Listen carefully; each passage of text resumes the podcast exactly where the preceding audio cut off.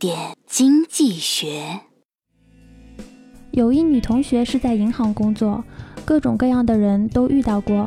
有一天，一位大妈来取钱，同学刷了一下存折。这位女士，请问您要取多少钱？大妈说：“哦，姑娘，我不取钱，我这里存折有五十万，就是拿给你看看。我就住在这附近，观察你好些天了。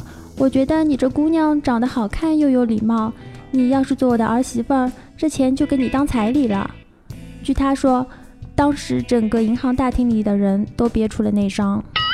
正所谓，开好车的不一定是老板，还可能是司机。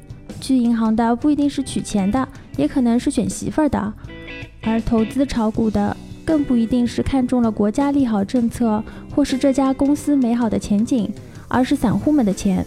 一些中小投资者会根据机构，一些中小投资者会根据机构动向来炒股。比方说，看到某大机构买了只股票，第一反应是买那么多肯定要涨，那我也买点。结果呢？正当散户们忙不迭地往里送钱时，大机构一看，差不多了，立马全部减持。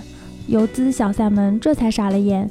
因而，对普通投资者而言，千万不要看见风就是雨，跟着大佬就有肉吃。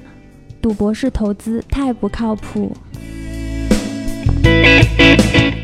更多内容，更多投资门道，请关注微信公众号“好买商学院”，教你聪明投资。